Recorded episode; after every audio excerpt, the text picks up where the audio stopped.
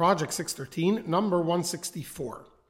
Today we are going to conclude one type of mitzvah, and we're going to start um, still within sacrifices, a different category of mitzvahs. The first mitzvah today is positive mitzvah number 161 in continuation of yesterday of all the additional uh, holidays and sacrifices that were brought. So, one that we mentioned was that on the second day of Passover, we bring a barley offering, and this is ca- called the Omer offering. so here we have a mitzvah of the counting of the Omer.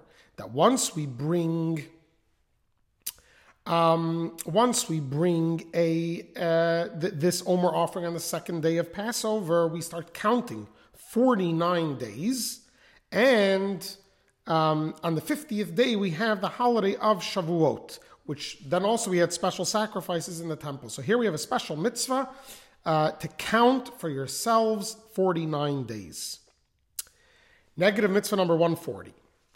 It says in the verse in Deuteronomy, You shall not eat any abominable food. And this is a prohibition against eating meat from an animal that was designated as a sacrifice and then became disqualified.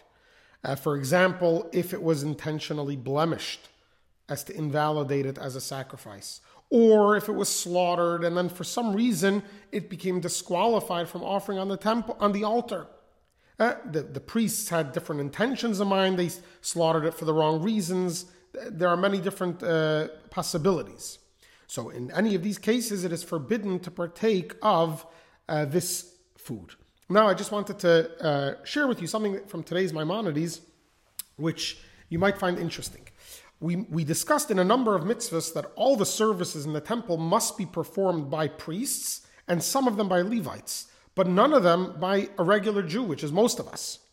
However, there is one aspect of the service in the temple that was permitted to be performed by a non priest because it's not officially part of the service and that is the, sac- the slaughtering of the animal.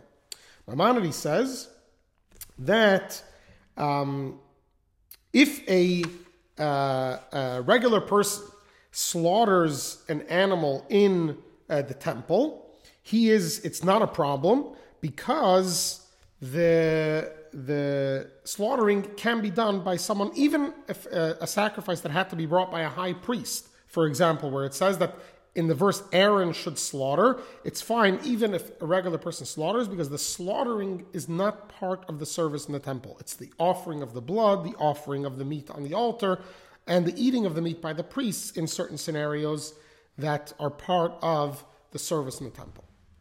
Have a wonderful day.